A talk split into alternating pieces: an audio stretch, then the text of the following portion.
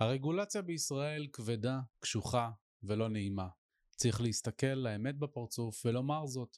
אחד מהאנשים שעושים זאת וגם אומר את האמת לרגולטורים עצמם הוא רואה חשבון ועורך דין רון צרפתי, סמנכ"ל הכספים והציוד של בורסת B2C.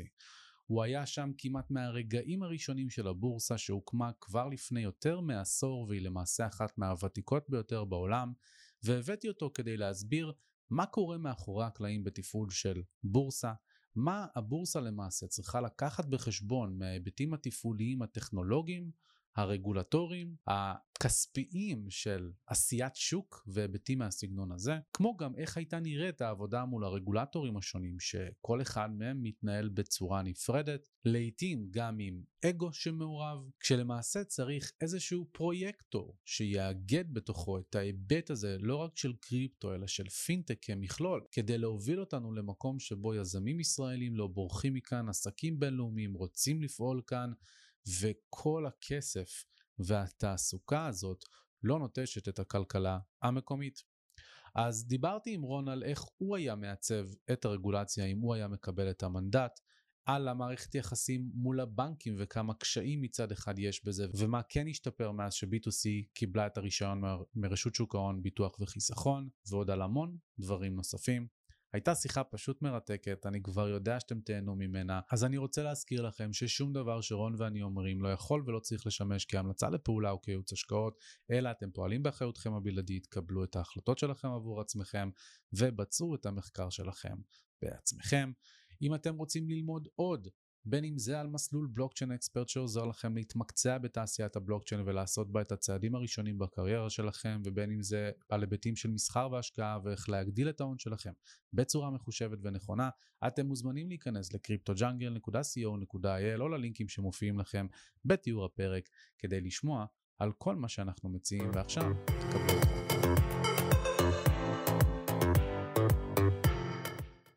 רון צרפתי מה העניינים? בוקר טוב, נעים בוקר מאוד. אור, בוקר אור, איזה כיף שאתה פה. אמ, טוב, יש לנו הרבה על מה לדבר, כאשר באמת הפוקוס שלנו, כמו שאמרתי גם באינטרו, זה על לא רק הדרך ש-B2C עברה ומה שהיא התמודדה ומתמודדת מולה, אלא גם הרגולציה בישראל, העתיד שלה, העיצוב שלה, המערכת בנקאית, אה, כל הדברים האלה באמת סופר סופר סופר חשובים, במיוחד כי אני יודע ממקור ראשון כמה הקשיים על אחת כמה וכמה ל-VASPs, לנותני שירותים פיננסיים. אה, בתעשייה שלנו הם גדולים, אבל גם ליזמים, גם למשקיעים, לכולם פשוט קשה כאן, וזה מאוד מאוד מתסכל, והיה לי חשוב להביא אותך כי אני יודע איפה העמדות שלך עומדות, וכאינסיידר שנמצא שם בצומת הזאת אה, הרבה מאוד זמן, הידע שלך חשוב, אבל בוא נתחיל קצת, נלך אחורה, ספר קצת על הרקע שלך, מי זה רון צרפתי, לפני B2C אולי, מה... מה נוכל להכיר. כן, אז אה, שוב, טוב להיות כאן ואני שמח על ההזדמנות. אמ, שמי רון צרפתי, אני עורך דין ועורך חשבון, אה, במקור מהצפון, מנהריה, למדתי באוניברסיטת תל אביב, אה, משפטים חשבונאות. עשיתי התמחות במשרד עורך חשבון גדול שלוש שנים כמעט הייתי במשרד, לאחר מכן הייתי במשרד עורכי דין גדול גם התמחיתי.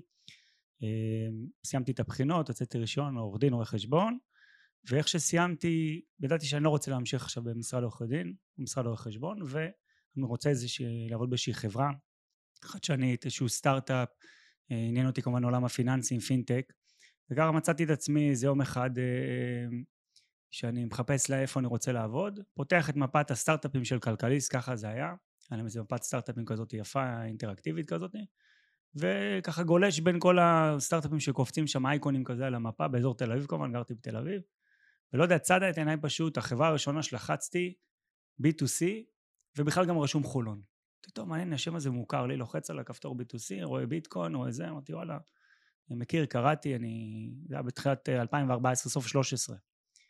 ואני אומר כזה, וואלה, מעניין אותי, נכנס לאתר, קורא, בוא נשלח מייל, בוא נשלח פנייה ככה בצור קשר, מה שנקרא, אה, שולח פנייה, רואה שמחפשים משרות, אבל אף אחד לא מחפש אה, רואה חשבון, עורך דין, צריך אחרי התמחות באיזה סטארט-אפ, מי זה מעניין בכלל? אה, שולח פנייה, ובאמת אחרי יום יומיים חוזר אליי המנכ"ל, ראיתי את השם שלו, קראתי, חוזר אליי בחור בשם אלי, אלי בז'רנו, מנכ"ל מייסד, אומר לי, תשמע, ראיתי את הקורות חיים שלך מעניין, אני באמת מחפש ככה לראות איך אני בתור בורסה פיננסית, קריפטו, לא מדבר קריפטו, כן, ביטקוין. ביטקוין, אה, איך אני באמת מתמודד עם, האתגר, עם כל הבעיות שיש לי מבחינה פיננסית ורגולציה ש... ובוא ניפגש. נפגשנו בבית קפה בצפון תל אביב, וככה מדברים, הוא אומר לי, אוקיי, מה, מה, מה אתה יודע? כאילו, הוא אפילו לא יודע כאילו לראיין לאיזה תפקיד. הוא אמר, אני כן, עכשיו מחפש רואה חשבון, סדר לי את העניינים, את, המסמכים, את הפיננסים. ככה זה היה הייפ כזה של סוף 13, תחילת 14, אז ככה הוא הרגיש שיש כזה ביקוש, והבורסה שלו באמת מתחילה להתרומם, B2C הוקמה בתחילת 2013. אמרתי לו, שמע, אני רואה חשבון עורך דין, מבין בפיננסים, בעולמות של אה, מניעת הלבנת הון, מיסוי, כבר הבנתי שכאילו הולך פה איזה משהו של issue של הלבנת הון. כזה הבנתי, יש פה העברת ערך, יש פה אה, משהו במטבע דיגיטלי. אמרתי לו, אני, התפקיד שלי בסוף לכבות שריפות, למנוע את הבעיות מלפני, ואם אין לך בעיות להתמודד איתן. אני אתן לך את כל המענה, אדאג לפיננסים, למיסוי, לכל מה שצריך, כי זה משהו שאלי המנכ"ל התעסק בו. אז הוא הבין, אבל כאילו אמר, אני רוצה לפנות את הזמן שלי מאשר להתעסק בכל הדברים האלה. אז אמרנו, טוב, בוא נתחיל ככה, באמת התחלתי ממשרה חלקית, בסוף סטארט-אפ אני, הוא והדר מקדסי, שותף שלו, המייסד השני, עוד איזה עובד ככה במשרה חלקית, והתחלנו ככה, ניסינו להרים את הבורסה ב-2014. אה, וזה מאוד מאוד קשה אז, אתה יודע, מאונט גוקס נפלה, התחילו הבעיות, פורסמה אזהרה של בנק ישראל וכל הרגולטורים הפיננסיים נגד ביטקוין. מאונט גוקס, רק אני אה, אסבר את האוזן, זה הבורסה שהייתה קיימת בין השנים 2011 ל-2014 וקרסה אחרי שנגנבו ממנה יותר מ-450 אלף מטבעות. כן. אה, אז אה, יותר מ-600 אלף, סליחה, בשווי של 450 מיליון. כן, כן, כן, בורסה היפנית, המובילה, הגדולה, זה כזה היה כמו בנן של, בנן של היום, או כאילו, שהיא לא, לא יכולה ליפול, כאילו גם בכל זאת יפן, זה לא איזה מקום שהוא בעייתי, והרבה ישראלים גם נפגעו, הרבה ישראלים שם שחו, ואלי גם, זה היה הרעיון שלו, אמר, והדר דיברו, אוקיי, מה אנחנו יכולים לעשות בתחום הזה, הביטקוין מאוד מעניין אותנו. אה, בואו נקים אה, בורסה כמו מאונט גוקס, למה ישראלי צריך ללכת למאונט גוקס, לעבור כל מיני מעקפים לקנות שם, שיקנה פה בבית, בשקלים, בעברית, אה, תחת רגולציה עצמית, אנשים מסודרים עם בנק בישראל. זה היה החזון, ואמרתי, טוב, בואו ננסה לקדם את הבורסה, נתווה רגולציה, לך לרגולטורים, לך לרשות המיסים, לרשות איסור הלבנת ההון.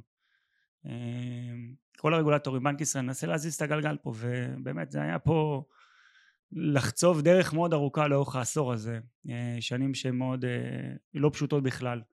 אני זוכר אפילו בתחילת ה-15 או בסוף 14 היה כנס יזמים, כנס סטארט-אפים באוניברסיטת תל אביב ולמדתי שם אז ארגנתי לנו מקום בשאלות מאוד מינימלית לפתוח שם דוכן אמרתי יאללה בואו נתחיל למכור את המוצר שלנו ונציג את הבורסה לעולם ונגייס אולי משקיעים באים אנג'לים באים קרנות וזה פשוט היה אה, אה, לנסות עכשיו לשכנע אותם לקנות אוויר לקנות hmm. חמצן קודם כל זה לא כמו היום שאתה אומר אוקיי בורסת קריפטו כבר יודעים מה זה קריפטו וביטקוין בוא תסביר מה, מה זה ביטקוין, מה, מה אתה מדבר איתי, אז שם השיחה, אם בכלל יש שיחה, זה מה זה ביטקוין.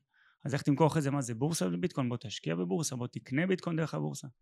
מאוד מאוד קשה, אפילו עצרתי שם בכנס, אני זוכר את אורי לוין, המייסד של ווייז. Uh, mm-hmm. ואתה יודע, עקבתי אחריו, היה לי חבר uh, יזם שגייס דרכו, uh, ורק אמרתי לו ביטקוין וכל זה, כאילו נפנף אותי ולא לא היה מוכן לשמוע, ואני מניח שגם היום זה הגישה שלו, כן?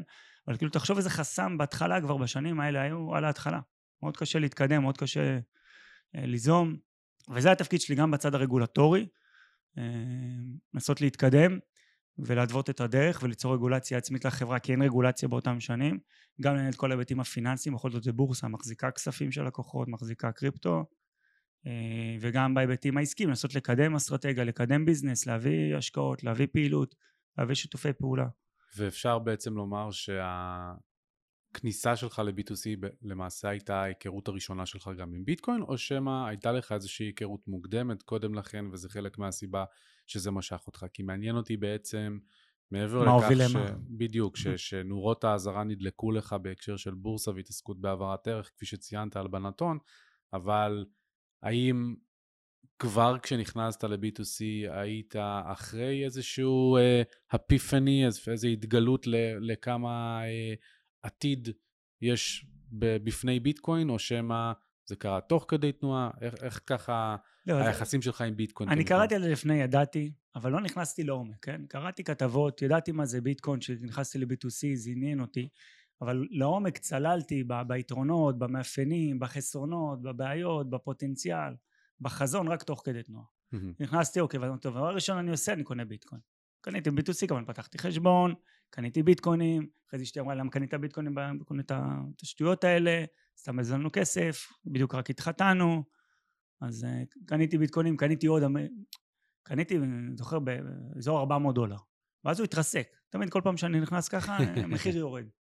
הבלגן עם האונגוג, זה התרסק, אז אשתי אמרה לי, אתה רואה, הפסדת כסף. עכשיו בוא, מה הפסדתי? אלפי שקלים? את מי זה מעניין? אז המחיר עלה, אמרתי, טוב, בסדר, אני אעשה את החזקה, אני אמכור חלק, אני אחזיר את ההשקעה אחרי שהמחיר קצת עלה, ועכשיו אני אשאיר ביטקוינים לילדים. זאת אומרת, השארתי את הביטקוינים מאז, אני לא נוגע, זה הכלל אצלי, לא מעניין אותי, לא עניין אותי, עשרת אלפים דולר, שבעים אלף דולר, לא עניין אותי גם מאה אלף דולר. אולי במיליון דולר, ככה נתחיל לחשוב על זה.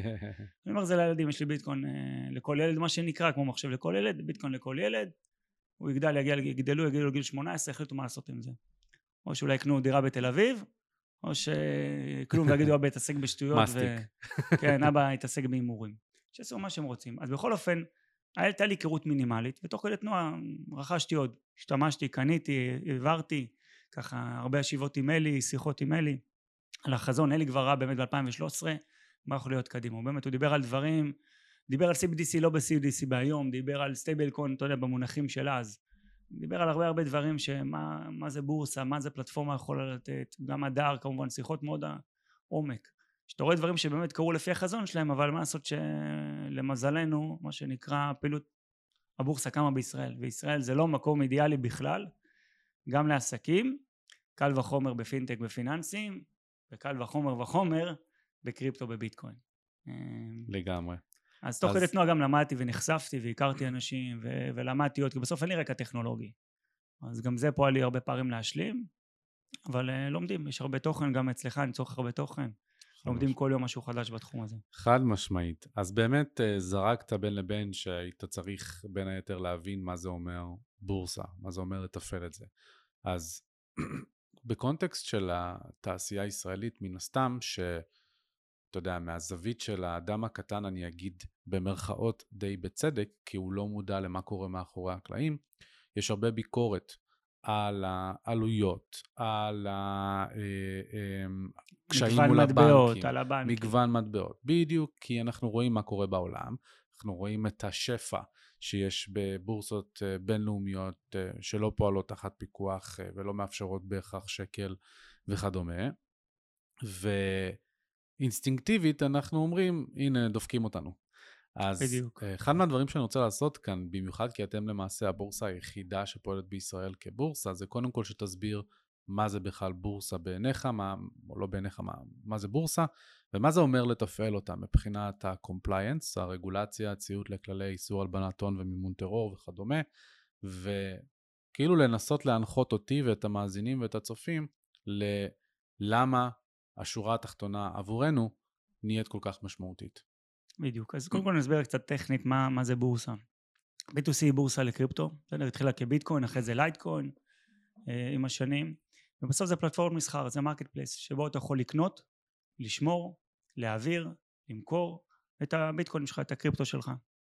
אה, ויש כמובן עוד שירותים נלווים, אבל זאת אומרת, אתה יכול גם לקנות, לעשות את העסקה ישירות מול החברה, אבל בגדול הבורסה היא, היא שוב מקום מסחר, מקום מפגש, marketplace בין קונים לבין מוכרים, היא רק מתווכת בין קונה לבין מוכר, בין רוצה לקנות ביטקוין, הוא לא יודע שרון בקצה השני, הוא שם פקודה לקנות ביטקוין, זה המחיר שמצד שני עומד מנגד, ובא אה, מוכר בדיוק, והם נפגשים, בסדר, כמו עולם מסחר של ניירות ערך, ההבדל בין בורסה לקריפטו לבורסה של ניירות ערך, בורסה אני לא יודע איך בתל אביב קחת אותה כדוגמה, היא, היא רק marketplace במובן הזה של מקום מפגש. היא לא זאת שסולקת עד הסוף, היא לא זאת שמחזיקה באמת את הנכסים, היא לא ה custodian שלך. בסדר, יש חברי בורסה, הם משתתפים במשחק, יש בנקים בתוכם, אה, והיא רק בסוף המקום מפגש שהם נפגשים, שהיא מוסדרת עם רישיון. פה בבורסה של קריפטו, ופה גם המורכבות שלה, פה היתרונות שלה, ופה גם החסרונות והסיכונים שלה, שהיא עושה את הכל עבורך. היא זאת שמנהלת את החשבון עבורך, היא זאת ששומרת עבורך את הנכסים, הרי אתה לא יכול לקנות בבורסה בלי ששמת שם נכס, איך תשים פקודת קנייה אם לא שמת פיאט? כן, אתה תעשה פקודת מחירה אם לא שמת שם את הקריפטו. והיא שומרת לך אם אתה רוצה שהיא תהיה ארנק שלך, שזה תמיד לא מאוד מומלץ למי שמבין לעומק ויודע לנהל ארנקים בעצמו ולגבות ולשמור, עדיף שישמור אצלך. מה אתה כן שם בבורסה? מה שאתה רוצה למסחר שוטף. אתה מחליט עכשיו שאתה מרגיש שהולך לרדת המחיר ואתה רוצה לקנות עוד, אתה רוצ, מרגיש שהולך להיות עליית מחיר ואתה רוצה, מתכוון לממש, תשאיר ואתה יכול לעשות פעולות מסחר מתקדמות, יותר להבדיל מחלפן change רגיל שכל, שהרבה עובדים איתם אונליין או פיזית, אתה יכול לשים גם פעולות מסחר מתקדמות, להחליט שאוקיי, שעכשיו השער של ביטקוין הוא 90 אלף שקל, 100 אלף שקל, אני שם, כשהמחיר יגיע ל-200 אלף שקל, תעירו אותי מה שנקרא, זה גם קרה לי פעם, שמתי פקודה לקנות וגם למכור זה קרה לי, יום אחד אני מוצא את עצמי עם כמה הרבה, כאילו שנה פלוס אחר כך מייל מ-B2C, פקודה שלך בוצעה, כולי נלחצתי, איזה פקודה שמתי, לא זוכר אפילו, כאילו מה רציתי, אמרתי אה אוקיי נכון, רציתי לקנות שהמחיר ירד, רציתי למכור שהמחיר הוא זה, אמ, יש, כאילו זה טוב ולרע, כן, צריך לזכור שזה שמת פקודות, כן, בחשבון שלך הכל יופיע, וזה מקבלים מטרות, לצורך העניין זה מקום, מקום מפגש שעושה את הכל, הוא לצורך העניין, זה כמו חשבון בנק, בסדר? זה לא טוב להגיד בנק, כי זה לא באמת בטח לא בנק, אבל זה חשבון שאתה יכול לעשות ממנו הכל, וגם בחזון, מהחשבון הזה, אתה אמור לעשות גם עוד פעולות, לשלם לצדדים אחרים, לקבל כספים, לסלוק לעסקים, תוכל להעביר בין ארנקים, אנחנו רואים עכשיו ארנקים דיגיטליים מאוד נפוצים בארץ, כן, בעולם אנחנו, אפל פיי וגוגל פיי זה לא המצאה חדשה, פה ישראלים מתלהבים מביט. בסדר, אני מעביר לבן כסף דרך הטלפון, וואו זה מגניב, זה קורה המון שנים בעולם. בסוף גם החשבון שלך בבורסה אמור לשמש אותך עבור הפעולות הפיננסיות האלה, להעביר ערך אחד מהשני, לשמור ערך, לשלם תשלומים לרשויות. זאת אומרת בסוף הבורסה היא מחזיקה את הכספים עבורך בנאמנות ושומרת עליהם והיא צריכה באמת לשמור עליהם, ותוכל לעשות דרכה פעולות פיננסיות. היום אנחנו עדיין רק בשלב מאוד מאוד אה, אה, אה, עדיין לא מתקדם אה, בורסות קריפטו בעולם וגם בטח ב-B2C בגלל שהרגולציה חונקת. הרגולציה לא מאפשרת לעשות כל הפעולות שבנק עושה. בבנק אתה יכול לעשות הכל, לשלם, לקבל, להעביר, לקנות, להשקיע, יכול לסחור, כל מה שאתה רוצה, כי בנק יש לו את כל היכולות הפיננסיות, הלוואות, משכנתאות, ריביות, פקדונות. בעולם של קריפטו אנחנו רואים את זה בדיפה, אנחנו רואים את זה בפלטפורמות שנפלו כמו צלזיוס, ראינו את זה ב-FTX, ראינו את זה בפלטפורמות מפוקחות שקיבלו על זה בראש מרגולטורים, בקוינבייס ובקראקן עם ה staking. אה, אנחנו, אנחנו רואים, זאת אומרת, אנחנו רואים את הבעיות האלה, ומצד שני אנחנו מבינים את הפוטנציאל של בורסה. כי ממש כמו בנק שמחזיקה עבורך את הכספים ואת הקריפטו ואתה יכול לעשות פעולות. אז אם אנחנו עושים מה קורה מאחורי הקלעים בבורסה, אם אנחנו כבר מבינים את השירותים שהיא מציעה, את הערך, שזה לקנות, למכור, לשמור, להעביר, למשוך, אמ, להפקיד אליה, זאת אומרת כל הפעולות הפיננסיות הרגילות פה בארץ, שוב בחו"ל יש עוד פעולות, יש עוד ריביות, פקדונות כמו שאמרנו, אז אנחנו מבינים שמאחורי הקלעים ממש כמו התנהלות של בנק, שמירה של כספים, אני צריך לוודא שהכספים באמת שמורים, אם זה פיאט אז בבנק, איפה הכסף יישמר פיאט? לא בכספת, בסוף אנחנו צריכים לעבור דרך בנק, כי הבורסה היא לא בנק, mm-hmm. היא צריכה את הבנק בשביל הצד של הפיאט, בצד של הקריפטו היא צריכה ארנקים, עכשיו הארנקים האלה לא יכולים להיות רק עכשיו ארנקים קרים ואני עכשיו עושה פעולה ידנית כי הבורסה היא חיה כל הזמן 24/7 יש הפקדות לבורסה אז צריכים להיות ארנקים חמים. ארנקים חמים אתה חייב טכנולוגיה. הבורסה ב-B2C מן הסתם יש טכנולוגיה שהמייסדים אלי והדר אה, פיתחו אותה כבר משנת 2013 זו טכנולוגיה שמתחזקת עשר שנים. יש Matching Engine מנוע מסחר מאחורי הקלעים שמתווך בין קונים למוכרים יש פרוטוקולים של ארנקים שיודעים לדבר בין הארנקים חמים של הבורסה לבלוקצ'יינים בסדר? של הביטקוין של לייטקוין. תחשבו שהיינו תוך כדי הפיצולים hard forkים של 2017 ו-2018 של ביטקוין קאש וביטקוין גולד וכל הבעיות האלה זה גם אומר להחזיק בורסה. אנשים לא מבינים את זה אוקיי יש לי ביטקוין בבורסה. לא אבל אם יש לך עכשיו פיצולים תוך כדי ויש בעיות בפרוטוקול ושינויים בפרוטוקולים אז צריך לתחזק אותם. המעבר מאיתריום 1 ל-2 אה, בכל השינויים שהיו מ proof of work ל proof of stake מישהו צריך לתחזק גם בבורסה את הפרוטוקולים האלה צריך לעבוד. זה למה יש לה הרבה עבודה מאחורי הקלעים גם של טכנולוגיה וגם של ציוד של פיננסים כמו שאמרתי ללכת לבנק לוודא שיש מספיק כספים. בן העביר עכשיו 100 אלף שקל קונה ביטקוין לראות שיש באמת 100 אלף שקל שנכנסים. אנחנו רואים באמת שזה בן העביר משייכים לו לחשבון בן יכול עכשיו לקנות.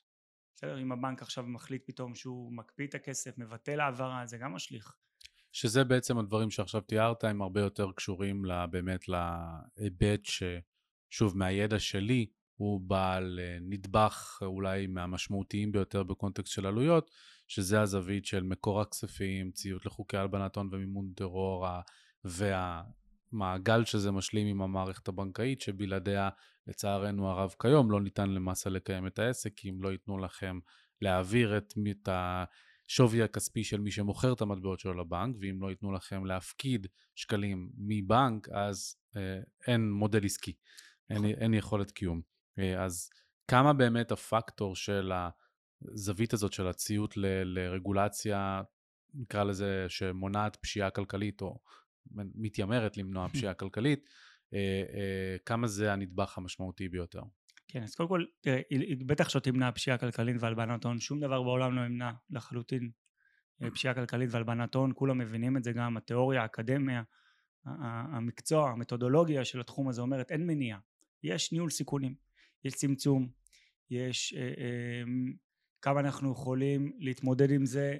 בדיוק הקשבתי לפרק בפודקאסט What Bitcoin Did של אה, פיטר מקורמק, שזה אחד מהפודקאסטים הפופולריים, והוא אירח שם את נייג'ל פראג', אה, מי שהוביל את אה, בריטניה לברקזיט במשאל עם, ולפני כמה חודשים עשו לו de-platform, הוא קיבל הודעה מהבנק, לא יודע אם שמעת את הסיפור, אחרי 20 ומשהו שנה שהוא מנהל מיליונים של כספים שם, גם לו, גם למשפחה שלו, הוא פשוט קיבל מכתב שלאור, ה, במובן מסוים, אה, הדעות שלו, אה, פשוט סוגרים לו את החשבון בנק. והוא נתן שם נתון שעוד לא יצא לי לבדוק אותו, כי הקשבתי לזה היום בבוקר, שעל כל pound שמצליחים לתפוס בהלבנת הון, משקיעים 100 אלף pound כדי לתפוס אותו. אז זה ה risk. כן. זה ה risk. עלות תועלת לא משתלמת. כן. זה, זה, גם בניהול סיכונים יש לך את זה, אתה מסתכל על עלות מול תועלת ואתה בוחן האם שווה. אני יכול עכשיו למנוע את כל הגניבה פה בארץ לכאורה. בסדר? השאלה איזה משאבים אתה משקיע, מה המחיר שזה מהאזרח, עזוב את המשאבים. מה זה גורם לאזרח, בסדר? אם עכשיו לא יהיה הלבנת זה אומר אין, אין עכשיו מזומנים בכלל, אין קריפטו בכלל, אין בכלל העברות בינלאומיות, אתה סוגר את עצמך, ואז יש לזה מחיר, גם מחיר כלכלי, פגיעה בתוצר, וגם פגיעה באזרחים, חווינו את זה, אנחנו רואים את זה בקורונה, אנחנו רואים את זה עם מסומן, החופש שלך, גם אתה שיתפת, מה קורה עכשיו באוסטריה, נכון, עם התיקון לחוקה שרוצים להציע, שלא אה, לא יוכל יותר, לא יוכלו להגביל לעולם אה, שימוש במזומן לעולם עד שאתה יודע, פוליטיקאים באים וקובעים אחרת, כן. אז יש לזה מחיר, שוב, אם חוזרים לעולמנו הקטן של הבורסה, אה, אפשר לצמצם, אפשר לנהל את הסיכון, יש גם רגולציה, בעבר גם לא הייתה רגולציה, ויש לזה הרבה מחיר. זה דורש הרבה משאבים. לפני כן אני אשלים, אני אפילו לא סיימתי את כל התהליכים התפעוליים שקורים ברקע, לפני העולם של הלבנת הון ורגולציה, mm-hmm. בסדר? לראות באמת שכל הכספים מגיעים מאותו חשבון, חוזרים לחשבונות, יש מספיק כסף. בורסה חייבת, ובורסה שלא עושה זאת עוברת על החוק גם ברמה פלילית, להחזיק 100% מהנכסים שלה, של הלקוחות שלה, 100% מוחזקים במשמורת, בנאמנות על ידה, או בבנק או בארנקים. זה לא בנק שעובד ברזרבה חלקית על פי חוק. בנק לא עובר על החוק שהוא מחזיק, אני נותן לו 100 אלף שקל והוא לוקח את ה-100 אלף שקל שלי ונותן אותם לבן ומחזיק רק 10% בצד. רזרבה, זה פחות או יותר הכללים. מותר לו, מותר לו לקחת את הכסף שבן הפקיד, לא לשמור את המאה אלף, להגיד לבן תקשיב, תק... לא להגיד לבן אפילו, מאה אלף שלך הולכים עכשיו הלוואה לתומר ותומר לא מחזיר את הכסף, לכאורה הכסף של בן חסר. לכן אם כולם ירוצו לבנק ביום אחד אין כסף לכולם. אבל זה חלק מניהול סיכונים המדינתי של, ה... של המדינות איך הן רואות את זה. אז הבורסה חייבת להחזיק במאה אחוז אנחנו מוודאים כל יום כל היום, במהלך היום, בכל רגע נתון, שכל הכסף נמצא. המטבעות נמצאים אחד לאחד בארנקים, כספים נמצאים אחד לאחד, בסדר? ועל זה תוסיף עוד רגולציה, בסדר? אמ, רק רגולציה... שאלה, מה, מה זה אומר מבחינה אופרטיבית? כמה עובדים היום יש ב-B2C? כמה... ב-B2C אנחנו, אנחנו 13 עובדים. בתקופות היותר משמעותיות היינו קצת יותר, בתקופות אה, פחות אה, היינו פחות עובדים, כי בסוף הבסיס של B2C טכנולוגיה. זה מה שיפה B2C, יש לה טכנולוגיה. אנחנו יכולים לשבת פה, אני ואתה, ולי עכשיו יכול לשבת בים, והבורסה עובדת 24/7, גם יום כיפור חלילה לא עלינו, ובשבת, ובחג המולד שהבורסה בניו יורק לא עובדת, או כשהחליטו עובדים בבורסה לתל אביב לשבות כי לא העלו לנו את המשכורת, אז הבורסה לא עובדת, בורסה נראות איך, לא, הבורסה B2C עובדת 24/7. בורסת קריפטו עובדת 24/7 כי היא טכנולוגית. זה מה שיפה בבורסה. אה, מן הסתם היא לא תעבוד באמת 24/7 בכל השירותים שלה כי היא תלויה בבנקים. אם בן מעביר 100 אלף שקל והבנק לא העביר כן. אז מה אני יכול לעשות עם זה? אבל אם בן העביר ביטקוין עכשיו לפלטפורמה בלילה ועושה פקודת מכירה אז הביטקוין יימכר. אוקיי? שוב בהתאם לתנאים של בן. אז יש לו טכנולוגיה? והעובדים פחות משחקים פקטור אבל איפה עובדים כן חשובים? כל מיני שמפתחים כן בטכנולוגיה היא לא נבנית מעצמה. אה, יש עובדי שירות ותפעול אבל עובדי הרגולציה הם מאוד משמעותיים. אני עכשיו אני 100% מהזמן שלי זה רגולציה וכספים, זאת אומרת גם כספים, ניהול כספים זה רגולציה, כן, בעולם כאילו נטול רגולציה אז רון שב בצד תמצא עבודה אחרת, אה, הרגולציה דורש משאבים זה לא רק אני זה גם יועצים, זה עורכי דין, זה טכנולוגיות, אה, ישבתם פה עם צ'נלסיס, אנחנו עובדים עם צ'נלסיס, צ'נלסיס שהיא בלוקצ'יין מוניטור, חברה טכנולוגית לניטור טרנזקציות בבלוקצ'יין, B2C מחויבת לבדוק כל טרנזקציה, עכשיו שזה כספית מהבנק אז רואים העברה בנקאית מבן סמוכה מבנק כלשהו, לא משנה איזה בנק, 1-0 בכוונה אני אומר. אמ, אבל טרנזקציה על הבלוקצ'יין, יש לו ארנק, בוא נבדוק את הארנק הזה. אם יש לו, אה, הוא נפגש באיזשהו מתישהו עם איזה ארנק חשוד, אני צריך לדעת עכשיו, אני לא יודע את זה מעצמי. כן. רישיון על טכנולוגיות, טכנולוגיות עולות כסף, אף אחד לא נותן לי לעשות את השירות הזה בחינם. לא תחת רישיון, כן? אז השירותים האלה, בסדר? יש לך שירותים, כל מיני שירותים אחרים שאתה עושה, בדיקות נוטות על כספים, כל מיני עובדים שאתה מעסיק אותם בשביל לדווח לרשויות, בשביל לבדוק ולנתח טרנזקטיות, בשביל לתשאל לקוחות, בשביל לבדוק מסמכים של לקוחות. המון המון רגולציה מסביב דורשת משאבים. ולכן אם אתה מחזיר חוזר אחורה זה אה, אה, למה העלויות גם יותר יקרות קודם כל גופים מוסדרים בעולם תסתכל תשווה אותם לקח בורסות מוסדרות לעומת בורסות לא מוסדרות המוסדרות יותר אה, יקרות כי הלא מוסדרות בלי שום KYC שום כלום שלח לי איתרום תקבל איזה שיטקוין זהו לא עושים שום mm-hmm. דבר לא מחשבים לאף אחד אתה לא יודע איפה המידע שלהם שמור פה המידע בשרתים מוסדרים עבר ביקורות מידע מוצפן אתה משקיע המון משאבים לא רק בהלבנת הון גם ברגולציה של ה privacy של המידע איפה אתה שומר את המידע, איך אתה מנהל אותו, אמ, כל הבקרות מסביב. אז בבורסות לא מפוקחות או בכל מיני פלטפורמות, אה, מישהו הקים אה, לפטופ ושרת בבהאמאס או איפשהו ויושב עם אה, תחתונים בים. אז בסדר, אז ברור שהעלויות שלו נמוכות יותר והוא חי רק מה spread או מאיזה עמלה, טרנזקציה קטנה. בבורסות יותר מפוקחות, יותר יקר. ואז השלב הבא זה ישראל. לעשות ישראל יותר יקרה ממה שקורה בעולם. קודם כל סיבה כלכלית עסקית, שוק קטן. מדברים על תשעה מיליון אוכלוסייה, מתוך זה תוריד, אה, האמת הסתכלתי לא מזמן על הנתונים, תוריד בערך שליש ילדים, בסדר? תוריד אוכלוסיות שפחות חשופות לתחום הזה במגזרים שהם פחות אה, נגישים לטכנולוגיה. ושאם היא כן חשופות אז הן כנראה במזומן. כן, בדיוק, אני לא, לא אכנס לזה, כול, אה, כאילו, זה לא סוד, כן, אבל המגזר החרדי והמגזר הערבי הם מגזרים שפחות מוטים לטכנולוגיה, יותר מוטים אה, לשימושים במזומן, כל מיני שיקולים, לא, נכנס, לא ניכנס לזה עכשיו. Mm-hmm. ילדים שלא לא משתמשים. זה לא יהיה חדש לאף אחד. השוק הישראלי הוא קטן. הוא גם סגור, זה לא שהשכנים שלך עכשיו, אוקיי, בוא נפנה לשכנים שלי מלבנון, כמו שהשוויצרי פונה לבלגי, או הבריטי פונה, כאילו כל אחד פונה לשכנים שלו. אין את זה. אז כאילו השוק שלך הוא סגור לחלוטין, הוא בעברית, כל מה שאתה עושה הוא חייב לעשות בעברית, אז כל הטכנולוגיה צריכה להיות מותאמת לעברית. אני אומר את זה למה? לא דיברנו על זה, אבל בהיסטוריה שלי גם לפני כן, אני הצטרפתי ב-B2C בתחילת 2014. יכול להיות היו גם שנים מתות, 15-16, שהבורסה לא מכניסה כמעט כלום, ואי אפשר לעבוד בחינם. אה, יש כבר ילדים, צריך להתחיל לפרנס, גם היזמים יש להם אה, ילדים, אז עובדים בעוד דברים. אני עבדתי גם בבלנדר, אה, שכנים פה פיר טו פיר לנדין, זאת אומרת חברה לתיווך אשראי, אשראי חוץ בנקאי עם רישיון, וכמעט שלוש שנים בחברת בת של פלוס 500, יש פלוס 500, זירת סוחר, CFD, מאוד מצליחה בעולם, עבדתי בחברה הישראלית והוצאנו ראשון פה בארץ. אז, אז למה, אני, למה זה לקח אותי לשם? כי כשבפלוס 500 אמרנו תקשיבו קמנו, יש חברה ישראלית בשביל להוציא ראשון מרשות ניירות ערך יש הרבה הרבה דרישות. בסדר עברנו את כל הרגולטורים באוסטרליה בקפריסין בבריטניה בדרום אפריקה איפה שאתה לא רוצה בעולם. בסדר מה הרגולטור ישראלי מה הוא כבר ירצה? ואתה רואה את הדרישות שהן לחלוטין לא כמו בחו"ל. למה? כי הישראלים יודעים הכי טוב. המוח הישראלי יהודי סלאש אוהב להמציא דברים מחדש ולקחת קצת מפה קצת מפה קצת משם אבל כשעושים מישמע של רגולציה היא לא יוצאת טוב, אתה לא יכול לקחת מארצות הברית את הדברים הטובים, מבריטניה את הדברים המחמירים כל אחד, לעשות איזה סלט וייצא לך סלט אה, ישראלי ערבי טוב, לא, יצא לך בלאגן שלא מתחבר ואין איזונים בינו, ואתה רואה את הדרישות, אז השפה היא שונה בעברית, אתה בא לחברה בינלאומית ואומר לה אוקיי עכשיו את כל הפלטפורמה בעברית, כבר אתה עושה לה כאב ראש, בקוד, בתוכן והכל, שתיים אתה אומר לה לא, ישראלי רוצה ככה, אבל הבריטי רוצה אחרת והאמריקאי רוצה אחרת, לא, ככה הישראלים רוצים, אז יש לזה דרישות כשאתה עושה את הפלטפורמה שלך רק ישראלית אתה, אתה אפילו לא יכול להנגיש אותה לחו"ל אתה לא יכול למכור אותה כי הכל תעשה את עכשיו חצי כמעט הכל מחדש. אז, אז השוק הוא קטן הרגולציה היא, היא שונה היא גם קשה. שוב כמו שאמרתי צריכים לקחת את ההחמרות מכל גוף אז גם ההחמרות. עוד, עוד נקודה שהרגולטורים פה בישראל הם לא מדברים כל כך אחד עם השני.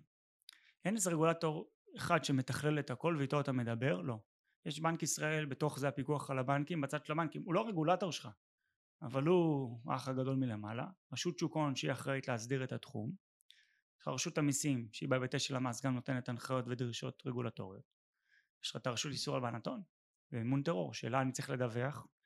אה, להוראות שלה אני צריך להקשיב וליישם אותם לפי צו איסור הלבנת הון מה אתה בודק, חקר את הלקוח, איזה מסמכים, מה מותר לו, מה אסור ללקוח, כמה כסף, בתקופה אה, מה זה דגלים אדומים שאתה צריך לבדוק אותם ולדווח עליהם, לסגור חשבונות, מה מותר, מה אסור, המון המון כללים אה, וזה עוד רשות. אז כל מפת הרשויות האלה אה, מאוד קשה, קשה להתנהל מולה, כל אחד גם דורש רשות דרישות. לניירות ערך, עם איזה מטבעות מוסיפים. כן, סליחה, לא הזכרתי רשות ניירות ערך. אה, לא רק איזה מטבעות מוסיפים, איזה תחומים הם תחת אחריותה או לא.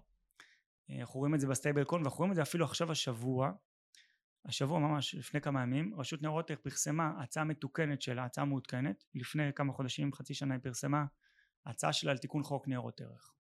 רשות ניירות ערך אומרת כזה דבר, כל מה שבעולם שלי של ניירות ערך, שהשקעות מכשירי השקעה, באחריותי, בסדר, יש חוק ניירות ערך, ותיק, הכל ברור. איפה התחיל הבלאגן? שבאו נכנסו עכשיו, ביטקוין היה ברור לכולם הוא לא נייר ערך, הוא כבר אה, חוגג עוד מעט 15 שנה, נכון? אה, הוא לא נייר ערך, לייטקוין ככה היה אח שלו אה, מבוזר, לא דיבור. איתריום התחילה פה כבר, איתריום ועוד מטבעות שכבר התחילו לצוץ, פה כבר התחילה הדילמה ב-ICO בגל של 2017, האם זה לא נייר ערך? כי בסוף מה ה-ICO זה? ICO זה הנפקה של טוקן, הנפקה של מטבע. בא סטארט-אפ, אומר אוקיי, עד היום שסטארט-אפ רוצה כסף, מה הוא הולך? הוא הולך לאנג'לים, לקרנות, הוא הולך מציע להם השקעות, הוא לא יכול להציע להם השקעה יותר מ-35 ניצאים, הוא לא יכול לפנות עכשיו לעשות מודעה בפייסבוק ובעוד שלטי חוצות ולהקים דוכן ולהגיד זה מה שאני הולך להציע במוצר שלי א' ב' ג' ד' תביאו לי כסף זה מה שתקבלו דיבידנד זכויות הצבעה כך וכך אה, השקעה. למה? כי הוא מציע הצעה לציבור. הצעה לציבור צריך תשקיף. אז כשאתה הולך לאנג'לים מצומצמים כשאתה הולך לקרנות הון סיכון מותר לך. אתה עדיין במסגרת הזאתי כשאתה פונה לציבור הרחב וזה ה-ICO זה להגיד להם תקשיבו הנה white paper הנה איזה פרסום באיזה אתר אה, תוכן כלשהו ואני עכשיו הולך להציע את הטוקן הזה מי שיחזיק בטוקן הזה יקבל כך וכך זכויות לא משנה מה זה. ובואו זרי- שימו לי ביטקוין או איתריום בחוזה חכם תקבלו טוקנים אחרים. מה עשיתי למעשה עשיתי הנפקה לציבור. אז, אז בעולם באמת הגל הזה של ICO תפס מהר מאוד עד שהרגולטורים התעוררו בעיקר בארצות הברית ונקטו בצעדי אכיפה וסגרו את זה לאט לאט. שוב כמובן באיחור כי רגולטור עובד באיחור. ופה בארץ זה מאוד תמוה כי יש לך גם גופים יש לך חברות ישראליות שעשו ICO בסדר רובם המסודרות מסודרות במחאות התייעצו עם עורכי דין ואמרו להם תקימו חברות בחו"ל ועשו את ה-ICO הזה תגייסו. אז רשות ניירות ערך נכנסה לתמונה בתחום הזה באיחור פרסמה דוחות ב-2018 גם טובים יחסית באיחור אבל לא נקטה בשום צעדי אכיפה בתחום הזה. פרשה היחידה שהיא עדיין אה, בשלבי חקירה עדיין לא הגישו כתב אישום. זו פרשה מפורסמת של המשחק הגדול של אה, חוגג כמובן יש לו חזקת החפות אה, לא הגישו כתב אישום אבל גם חל מהחשדות לכאורה מה שפורסם זה שהוא נחקר גם בהיבט של המיזמים של ICO שהוא גייס. בזמנו עם מסי מי שזוכר כל הסיפור הזה שהיה. וזה מחזיר אותי אחורה שוב לרשות ניירות ערך זה עוד רגולטור עם כוח עם סמכויות בהיבטים של ניירות ערך של השקעות. אז כל עוד היינו במגרש הזה של מטבעות של קריפטו של כמו ביטקוין מבוזרים קצת אולי בסטייבלים שזה גם קצת בעיה לכאורה לא היינו במגרש של רשות ניירות ערך once ברגע שגופים נכנסו לעולם של טוקנים שהם יותר ספקולטיביים יותר מכשירי השקעה יותר מה שנקרא חוזה השקעה בשפה האמריקאית רשויות אה, ניירות ערך נכנסו לתחום ראינו את זה עכשיו עם, ומצד שני ה-SEC. אתם לא, עדיין לא שם, זאת אומרת אתם אה, כרגע ביטקוין, איתריום, לייטקוין ו-USDC, נכון? נכון, B2C יש אה, ארבעה מטבעות, למה? בגלל הרגולציה הזאת של ניירות ערך. אני, אני רק אשלים, ראינו את הסק, את רשות ניירות ערך בארצות הברית, יוצאת בצעדי אכיפה מאוד עולים, נגד קוינבייס, הכי מסודרת, הכי מרושיינת, נסחרת בנסדק, נגד קראקן, בצעדים מאוד מאוד גדולים, לז, אה, אה, לח, לעצור מסחר במטבעות, אה, לנקוט נגדם צעדי אכיפה מאוד משמעותיים כי הכניסו מטבעות שלדעת רשות ניירות ערך הם נחשבים ניירות ערך. עכשיו הברית זה מאוד תמוה כי, כי כבר שנים זה ככה בחברות מוסדרות והכל שקוף ובכל תהליכים מולם ופתאום נזכרו עכשיו ראינו את זה גם בתהליך עם ריפל ובישראל אנחנו בכלל לא הלכנו לכיוון הזה. באה רונבס ואמרה אני לוקחת פוזיציה לקחתי חוות דעת מעורכי דין ואני שמה עשרות מטבעות. ביטוסי אמרה אני לא לוקחת אה, אני לא לוקחת את הפוזיציה הזאת לא מכניסה שום מטבע שחלילה רשות ניירות ערך תגיד לי שזה נייר ערך. ולכן לא שמנו לא ריפל שעכשיו ראינו ככה את הפסיקה בארצות הברית ולא מטבעות אחרים בגלל זה אין מטבעות. אנחנו לא רוצים לקחת חשיפה לשים מטבעות שחלילה עלולים לחשב כניירות כן, ערך. סיכון רגולטורי גדול אז גם מדי. רשות ניירות ערך לעניין של מפת הרגולטורים בתמונה ואני רק אשלים השבוע היא פרסמה את ההצעה המתוקנת שלה היא רוצה אה, אה, שהכנסת תתוקן, תתוק- תתקן את חוק ניירות ערך וייתן לה עוד סמכויות בתחום של נכסים דיגיטליים וגם יותר מזה היא רוצה שבורסה למטבעות דיגיטליים אפילו בורסה לביטקוין בסדר אם בן סמוך החליט שהוא מקים רק בורסה רק לביטקוין הוא יצטרך בהנחה והתיקון הזה יעבור לחוק ובהצלחה להעביר תיקונים בכנסת עכשיו רואים במה עסוקה עכשיו הכנסת אמ, בהנחה והחוק הזה באמת יעבור, בורסה אפילו רק לביטקוין תצטרך רישיון מרשות ניירות ערך. זה אבסורד, מה, למה שתצטרכו רישיון מ- יפה, מרשות? הרגע קיבלנו רישיון מרשות שוק ההון. הנקודה שלי היא, זה, אני לא נכנס למה רשות ניירות ערך כמרשות שוק ההון לא, או שניהם, שניהם. אני אומר, אין, אין בכלל, יש אנדרלמוסיה, יש כאוס רגולטורי אה, מאוד גדול בישראל. אחרי שהסדרנו את הרגולציה פה בישראל, עברו תיקוני חקיקה, רשות שוק ההון נתנה רישיונות ל-B2C, לגופים אחרים ו-B2C היחידה שמחזיקה רישיון לבורסה בארץ, באה רשות ניירות ערך וגם היא עכשיו החליטה שהיא רוצה, בהנחה והכנסת תסכים איתה, היא בכל זאת צריכה תיקון חקיקה, לקבל סמכויות על בורסות לקריפטו. והם אומרים רשות שוק ההון היא בעיניים של המרות כספים ואנחנו רשות ניירות ערך מההיבט של אה, אה, הגנה על משקיעים. פה זה יותר הגנות צרכניות על צרכן שמניע כן. כספים, רשות ניירות ערך יותר על משקיעים. עכשיו אני אומר בסדר הכל בסדר האינטרס למעלה של הרגולציה והחוק ברורים לי להגן על לקוחות על הצרכנים על המשקיעים. על הבנקים. אני שמה זה התפקיד הפנימי שלי אני שומר הסף. על הבנק בסדר כל אחד יגיד אני גם מסכים איתך אבל אני איתם בתכלית וברציונל אני לגמרי עם הרשויות. אבל בשיטה בזה שעכשיו עוד רגולטור רוצה סמכויות מה אני בתור בורסה קריפטו אמור לעשות? עכשיו להגיש בקשה ראשון גם לרשות ניירות ערך? מה הקודם הראשון שהגשתי? מה עם מה של זה, הרגולציה זה- B2C השקיע מיליונים עד היום תהליך הרישוי התחלנו אותו ב-2018 קיבלנו רישיון במאי עכשיו מאי 23 עברו חמש שנים. עכשיו כמה משאבים אני אומר לך בינינו מה שנקרא מיליונים. מיליונים של שקלים הלכו להוציא את הרישיון הזה. ואתה אומר היית יכול להשקיע את זה בביזנס בהנחה ללקוחות בעוד מוצרים ושירותים. בלעבור לגיברלטר ולפעול משם ו- ולפנות לעולם בכלל. זה מה שאומרים עכשיו תלך ליועצים לעורכי דין רואי חשבון לך לפירמות הגדולות שמבינות ורואות את התמונה הגדולה ותגיד להם אני בן סמוכה רוצה להקים בורסה לקריפטו. אני ישראל פה מכירים אותי כדאי ש- לי מה אני עושה? יגידו לך דבר ראשון אל תעז. לא כדאי לך. ויסבירו לך גם כלכלית וגם משפטית רגולטורית למה לא נכון. ואתה לא תעשה את זה. לעשות את זה אבסורד. זה גם טיעוני, טיעוני אה, אה, ציונות אידיאולוגיה וגם אתה בכל זאת רוצה להיות חלוץ אתה רוצה בכל זאת להצליח מה שקרה על אפכם וחמתכם יהיה פה ביטקוין וקריפטו שיונגש לאנשים בצורה מסודרת רגולטורית רגולטיבית מפוקחת אה, מוסדרת יותר יקרה אבל עדיין יהיה מונגש פה ולא נשלח אנשים לגיברלטר ונשלח אותם לקפריסין ואז פה קורה. FTX, ואז הם אומרים, תראה, הנה, תראה, תראה איך התחום מסוכן, עכשיו אנחנו צריכים לעשות עוד יותר רגולציה. בדיוק במקום להבין של תקשיבו FTX זה גם קרה גם באשמתכם בסדר? בורסה. הרבה באשמתם, לא רק באשמתם. אם אנחנו מבינים הרבה שיש- באשמתם. אם מבינים שיש פה בואו קח את ישראל. יש, לה, יש מאות אלפי ישראלים לא משנה. כל אחד יגיד 200 אלף אחד יגיד חצי מיליון אנשים שקנו ביטקוין או רוצים לקנות אה, רוצים לקנות זה גם כנראה יותר.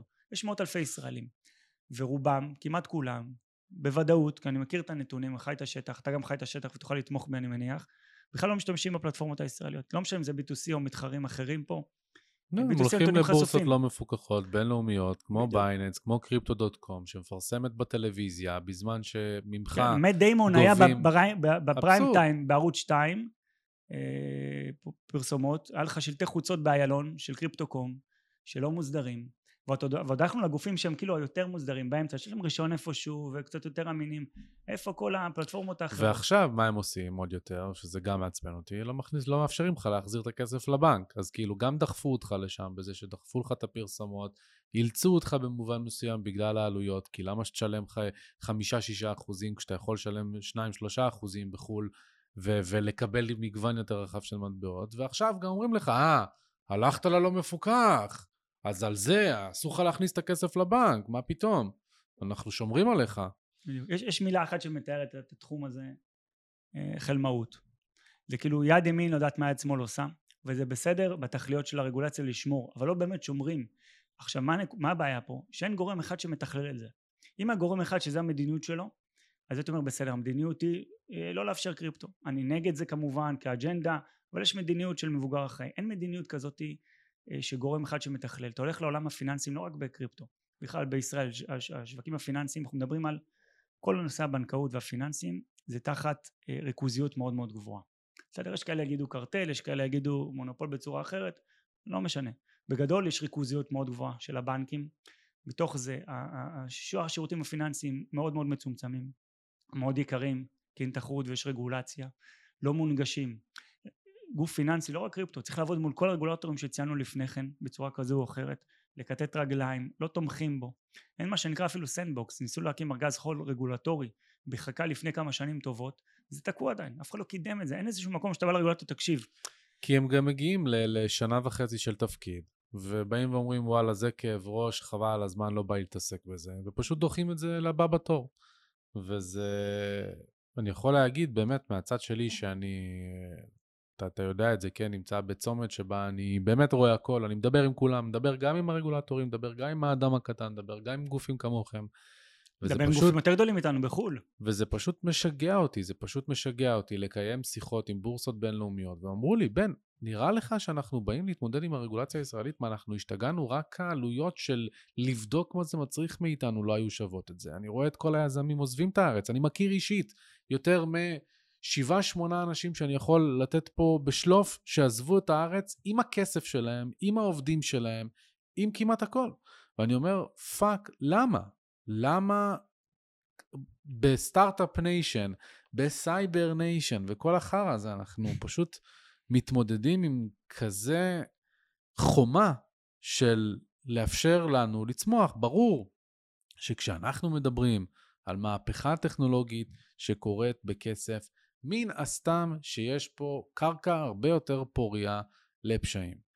אבל הדרך להתמודד עם זה היא לא על ידי זה שפשוט מתייחסים לכולם כעבריינים, אה, אה, ואנחנו צריכים להוכיח שאנחנו חיים, חפים מפשע, אלא הדרך מתחילה בכלל בחינוך. איך יכול להיות שמלכתחילה לא מלמדים כבר בתיכון מה זה הונאת פונזי, ושכשמישהי עושה לך מאץ' בטינדר או שולחת לך הודעה בוואטסאפ משום מקום והיא נראית, נראית אסיאתית שנראית טוב, לא, אתה לא שולח לה כסף כי היא אנליסטית קריפטו. כי, כי כל הסימני האזהרה נמצאים שם. וזה כאילו אקטים חינוכיים שצריכים להגיע מהרגולטור, מהרגולטור והם פשוט לא קורים, למרות ש... ואמרתי, ממש קמתי איזה בוקר אחד, יום שישי, וזה היה, קיבלתי עוד שתי הודעות בלילה שהסתכמו לכך שבשבועיים פנו אליי חמישה אנשים שביחד איבדו שתיים וחצי מיליון שקל להונאות. וכאילו זה, זה שיגע אותי עד כמה ההונאות האלה הן כל כך מטומטמות. כאילו, אני כמובן חלילה לא מנסה לזלזל בקורבנות, לא, כל אחד יש לו מקרה לגופו ואני לא שופט, אבל כל סימני האזהרה שהם מאוד מאוד פשוטים נמצאים שם, והתפקיד של הרגולטור צריך להיות לחנך, ולא אה, לקחת סרגל ולדפוק לך על היד כל פעם שאתה רוצה לעשות משהו קטן. בדיוק. זה מתחיל בראש, הרי כל השנים האלה גם חווינו ממשלות אה, שהתחלפו ומערכות בחירות מרובות, לא, אין באמת מבוגר אחראי, שר אוצר, שרת אוצר, שיהיו קבוע לכמה שנים, לקדנציה מלאה, יראו את התמונה הגדולה, יבינו. בזמנו כחלון רצה באמת אה, אה, להקים רגולטור פיננסי על. הוא ראה את הבלאגן, לא בקריפטו, כן? בתחומים פיננסיים אחרים. רגל, כמו שאמרתי, יד ימין ורגל שמאל לא מחוברות, כאילו האיברים לא מחוברים בתחום הזה. ואין רגולטור על פיננסי, זה מה שאני דוגל בו, אני מאמין שיהיה רגולטור על פיננסי. תן לי בן אדם אחד, שהוא אה, יושב על השיבר, נותן הנחיות, קובע מדיניות, איתו אפשר לדבר ולא לקטט רגליים בין כולם, כשהם נטולי אגו, כי כרגע יש גם מלחמות אגו בין, בין הגופים, מי לוקח יותר סמכויות, מי סומך על השני או לא סומך עליו, לא תמיד יש שקיפות או תיאום ביניהם, קל וחומר אה, סינרגיה וזה בעיה. כמו שאמרת רואים את זה בהונאות. אני אספר סיפור, הלכנו אה, ל, ל, לדוקטור משה ברקת, אה, מנהל אה, רשות שוק ההון, הממונה על רשות שוק ההון הקודם. לשעבר, כן. לשעבר. באנו אה, מה שנקרא משלחת מטעם לשכת רואי חשבון, ואני וטל דננברג, רואת חשבון ועורכת דין טל דננברג, באנו בתור הנציגים של ועדת הקריפטו בלשכת רואי חשבון, ואמרתי לו, אני לא מבקש הרבה דברים. בגדול האג'נדה שלי אומרת כזה ממש רשות שוק אמרתי לאורך השנים, חסר חינוך, כמו שאמרת, בדיוק. יש את זה במצגת, יכול להראות לך חינוך, בסדר? אכיפה, כי זה לא עוזר שאתה עכשיו מטיל רגולציה על כולם, זה מה שצריך בשביל ראשון, אבל כל מי שלא עושה את זה, מנגיש חופשי שירותים פיננסיים, אז אתה מקשה על מי שכן רוצה, מה שנקרא צדיק ורע לו ורשע וטוב לו. אז אמרתי לה, חינוך, בסדר? אכיפה, אה, ובסוף סינרגיה בין הרגולטורים, ובחינוך, אה, כמו שאמרת, הסברה. זה לא, חינוך זה כזה מילה מאוד גבוהה. לא צריך עכשיו חינוך במערכת, לא אמרתי לך למערכת החינוך ותשפיע עכשיו, שב עם שר החינוך, תשנה פה את ספרי החינוך של אה, בתי הספר. צעד, צעד אחורה, הסברה, הסברה פשוטה. אז שאמרתי לו, אה, דוקטור ברקת, למה אתם לא עושים הסברה? אתם רשות שוק ההון, התפקיד שלך לשמור על הציבור שלך, נכון? על ציבור המשקיעים, על ציבור החוסכים מה שנקרא. תעשה הסברה, הסברה פשוטה, אומר לי, לי תקשיב, אני מנהל טריליונים, בשוק הפיננסים, מפקח על טריליונים, חברות ביטוח, חברות, בתי השקעות, הקריפטו והצ'יינג'ים, כל הסיפור הזה זה יד קטן, מה אתה, מחבר, אתה רוצה באמת את המשאבים לשם, המשאבים שלי מצומצמים, התקנים שלי נמוכים, אני לא, באמת, רשות שוק הון רשות רזה מבחינת משאבים, אמרתי לו, מבין אותך, לא מצפה ממך להשקיע משאבים כאלה, אבל לא צריך קמפיין פרסומי בשלטי חוצות ובפריים טיים בטלוויזיה, זה עולה הרבה כסף. רגולטורים שעושים קמפיינים ברדיו ובזה, זה עולה להם כסף, בפייסבוק גם עולה להם כסף. מבקש ממך הסברה פשוטה, צא בהודעה שלך, באתר שלך, יצטטו אותך בתקשורת, יהיה שיח בין uh, יועצים, יהיה שיח בקהילה, בתעשייה המקומית, אז זה לא יגיע לכולם, בסדר גמור, זה לא יגיע כמו שלטי חוצות, אבל במינימום עלות, מינימום השקעה, ותקדם הסברה. אז הוא נפנף אותי ככה, לא עשה את זה. עברה שנה, והוא התחלף, הלכנו לסגן בכיר שלו, שמע אותנו, ואחרי באמת כמה חודשים רשות שוק ההון פרסמה אה, אזהרה, כולה פרסמה אזהרה באתר שלה, זה מה שהיא עשתה, לא דרש ממנה כלום חוץ מלנסח עמוד אחד של מסמך. העמוד הזה צוטט באתרים גם אצלך אפילו, ו- ולאט לאט זה הונגש לת- לאוכלוסייה. כנ"ל רשות ניירות ערך מפרסמת הרבה אזהרות, גם סרטונים, גם בנק ישראל התחיל לפרסם לאחרונה, מידע על עונות פיננסיות, להיזהר מעוקץ פיננסי, קמפיין, או כבר קמפיין פרסומי של בנק ישראל עם ננסי ברנדס, מי שראה, גם בטלוויזיה, גם ב- ב- באינטרנט, אז באמת הקמפיינים האלה של ההסברה הם מאוד חשובים למנוע הונאות, אתה מספר גם על הונאות, גם אני שומע הונאות, גם אה, אה, שמתגלגלות לפתחנו, גם ככה אני שומע מאנשים שמתייעצים איתי, ואתה רואה פרסומים בפייסבוק, המון המון הונאות, באמת חינוך בסיסי, אני גם מסביר לאנשים, אתה רוצה לקנות לבד, לפגוש אנשים, לחסוך את העמלה של שלושה, ארבעה, שני אחוז בבורסה, ב-B2C, שלושה אחוז, לא משנה כמה שאתה יוצא לך, חמישה אחוז, כי B2C יש לה כל מיני שירותים, לא משנה, אתה רוצה לחסוך את העמלה ולפגוש את בן ברחוב, בן כדוגמה, בסדר, תבדוק, בסדר, תבדוק, תעשה שיעורי בית, אה, תנתח את היתרונות החסרונות שאתה עושה עסקה מול אנשים, אתה הולך לגוף אחר, אונליין, שהוא זול יותר, בחו"ל, יש לו רישיון או אין לו רישיון, תחת רגולציה או לא, איך אתה יודע, תיכנס רק לאתר, תראה ביי באוט, מה כתוב לך, כתוב רגולטד, יש רישיון, בסדר, אל תחפור, כן, אל תעשה בדיקה משפטית, כן, יש כללי אצבע מאוד, מאוד פשוטים, כן. אתה רוצה לחסוך עמלה, תנהל את הסיכון שלך. מה כן? מה כן עושים? איך עוזרים בעצם אה, ממקומנו, אה, ככל שביכולתנו כמובן? אה, נשאל את זה אחרת. אם אתה עכשיו אה, הרגולטור על, מה אתה מוביל? איזה תהליכים אתה מוביל כדי לעצב פה עתיד רגולטורי שמצד אחד מאכלס פה את המהפכה הטכנולוגית פיננסית כלכלית שקורית כאן, שמנכ"ל בלק רוק בעצמו, המוסד הפיננסי הגדול בעולם אחרי הפדרל רזרב, אומר שזה עתיד הכלכלה והכסף, איך מפקחים עליו מבלי לפגוע בו? בדיוק. אז קודם כל, עובד, עובד על, כמה, על פי כמה עקרונות. יש כמה עקרונות. צריך לתת למשקיעים, ליזמים, לתעשייה, ודאות. ודאות ובהירות רגולטורית. תקשיב, אלה הכללים, לא מסובכים מדי, לא ספר כזה, אתה הולך לפקודת מס הכנסה שלך ספר כזה. למה? זה, זה נוח לכולם, נוח למס הכנסה, ונוח למייצגים שיש להם מספיק עבודה. לא, תעשה פשטות. תעבוד על כמה עקרונות, תעשה את הרגולציה פשוטה, עם כמה עקרונות מובילים, אין בעיה, קצת להחמיר יותר, אפשר להחמיר יותר, זה בסדר, אבל שיהיו עקרונות פשוטים, ברורים, שקופים, שיהיה ודאות, להגיד תקשיבו אלה הכללים עכשיו אני לא הולך לשנות אותם עוד חצי שנה שנה כל שינוי רגולטורי הולך לעבור כך וכך וכך תהליכים בטרם זה קורה. אתה רואה כבר את השינוי הזה בישראל קורה זאת אומרת יש יותר תהליכים רגולטוריים שעוברים היוועצות עם הציבור טיוטות להערות הציבור אבל עדיין זה לא באמת אמיתי ועדיין אין סינרגיה. זאת אומרת אני בא ואומר אם אני עכשיו קובע רגולציה פיננסית היא מתואמת עם כל הרגולטורים ואם אין תיאום בסוף יש מבוגר, אם אני מבוגר, יש מבוגר אחר הוא מחליט. שומע את הנגיד שומע את זה נכון זה קורה לפעמים בעוד תחומים, כן? שראש הממשלה או שר אוצר רוצה לדפוק על השולחן, דופק על השולחן, מוריד הנחיה. עזוב, יש עצמאות לרשות שוק ההון, יש עצמאות לנגיד בנק ישראל, אבל עדיין יש דברים שבהשפעה של רגולטור או של אה, ממשלה אפשר לעשות. אני אומר, אה, אה, לקבוע, קודם כל להחליט על מדיניות על סדורה. שתיים, שתהיה שקופה. אה, שלוש, שתהיה בהירה. אה, ותהיה אה, כמו שאמרתי ודאית. זאת אומרת לתת ודאות לשוק להגיד לא, לא הולך להשתנות בזמן לא, הקרוב לא, לא לפתוח לעבוד. יותר מדי פרשנויות. יפה. ופה פה גם להגיד תקשיבו זה המדיניות שהחלטתי אין בה אפס סיכון. בנקים ייכנס כסף שמקורו בהלבנתון אני אומר לכם את זה חד וחלק אי אפשר למנוע. גם בתחום רגיל במזומן נכון? ייכנס. ולכן אני אומר כמו שבנקים לאט לאט התחילו להפנים גם אמרתי את זה שנים בבניית הלבנת הון יש עוד כלל מהותיות. גם רואי חשבון לומדים את זה. לא כל סכום יש בו עכשיו סכנה לאנושות ופשיעה כלכלית של הלבנת הון גם אלף שקל עכשיו שחלילה משה ייקח מהגראס ויכניס אותם פנימה שווה למערכת הסיכון הזה. למה? כי אם יעצרו את האלף שקלים שמשה יכניס לבנק, יעצרו את האלף שקלים של כולם, מכל הפעילות שלנו, ואנחנו לא רוצים להיות שם. אז בסכומים מהותיים, לא להפריע לביזנס, גם במחיר של הלבנת הון. בסכומים לא מהותיים, סליחה, סכומים קטנים. סכומים מהותיים, אוקיי, בוא נקבע עכשיו כללים. בסדר? איזה כללים? לתת לגופים אה, עם רגולציה, בסדר, לא בהכרח B2C, גופים תחת רגולציה, גופים עם רישיונות, לפעול יותר בחופשיות. תחשוב, נכנסים לעולם של בעיות מול בנקים. יופי, B2C קיבלה רישיון עכשיו במאי 2023. עבדה עשר שנים עם רגולציה עצמית, חמש שנים רגולציה עצמית שהיא החליטה בעצמה, ועוד חמש שנים על פי רגולציה שכבר הייתה על פי חוק, פחות או יותר, אפשר להגיד.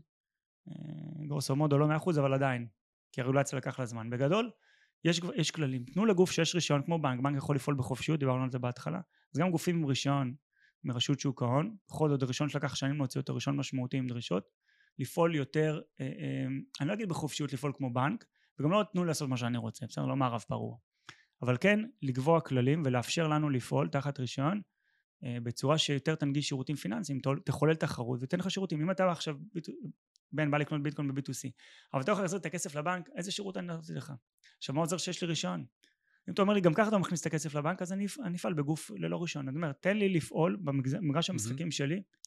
עם אקאונטביליות גם, זאת אומרת אם משהו חלילה רע קורה אז אתה גם צריך להיות האחראי, בדיוק. עם אני... שיפוי, שיפוי חלקי, כאילו אופציה שמאפשרת לבנק באמת להסיר ממנו את האחריות. בדיוק, להגיד לגופים האלה, תקשיבו, אה, לקחת עליך אחריות, זה לא רק בנקים, קח בתי השקעות, מה שנקרא מוסדים, חברי בורסה, יש להם גם חופש פעולה הרבה יותר גדול, חברות כרטיסי אשראי, כי הם קיבלו ראשון אה, משמעותי, סומכים עליהם, נותנים להם את האחריות, ואם, ואם יעשו משהו לא תקין, יתנו להם בראש, יכולו יכולים לקחת את הראשון, סנקציות וקנסות. יש דרכים להתמודד, אפילו כתבי אישום נגד נושא משרה, כן חלילה, אה, לא הייתי שמח לזה חלילה, כן? בסוף אני נושא משרה, אני שומר סף, יש לי אחריות אישית. אה, ולכן אני אומר, תנו לנו את האחריות, כמו שאתה אמרת, אמרתי את זה גם לאורך שנים, תנו לנו את האחריות, בסדר? תנו לנו את האחריות לנהל את הסיכון. אז לא אומר באופן חופשי להשתולל עם הלוואות ומינופים, לא. אמרתי, לבדוק את מקור הכספים, להעביר את הכספים, לוודא, לראות שקראת לקוח כמו שצריך, לתת שירותים נלווים, בכל זאת, הולך לפלטפורמה בחו"ל, אז יש לך גם סטייקים, יש לך גם הלוואות, בסדר? אז להתחבר לגופי אשראי עם רישיונות, פשוט הם לא רוצים שהגוף או בורסה גם ייתן רישיון, גם ייתן, סליחה, גם ייתן אשראי, גם ישמור בעצמו, אז כן. אז אפשר לעשות חיבורים עם גופים אחרים ולצאת את השירותים האלה. תן את האפשרויות האלה ושהבנק לא יעשה, אה, כל העברה יישב עליה עכשיו. בוא ניתן לך עוד מידע פנים בפנים, איך זה עובד בבורסה, אמרת איך עובדת בורסה. אתה יודע שהיום אנחנו עובדים עם בנק בצורה של פקסים?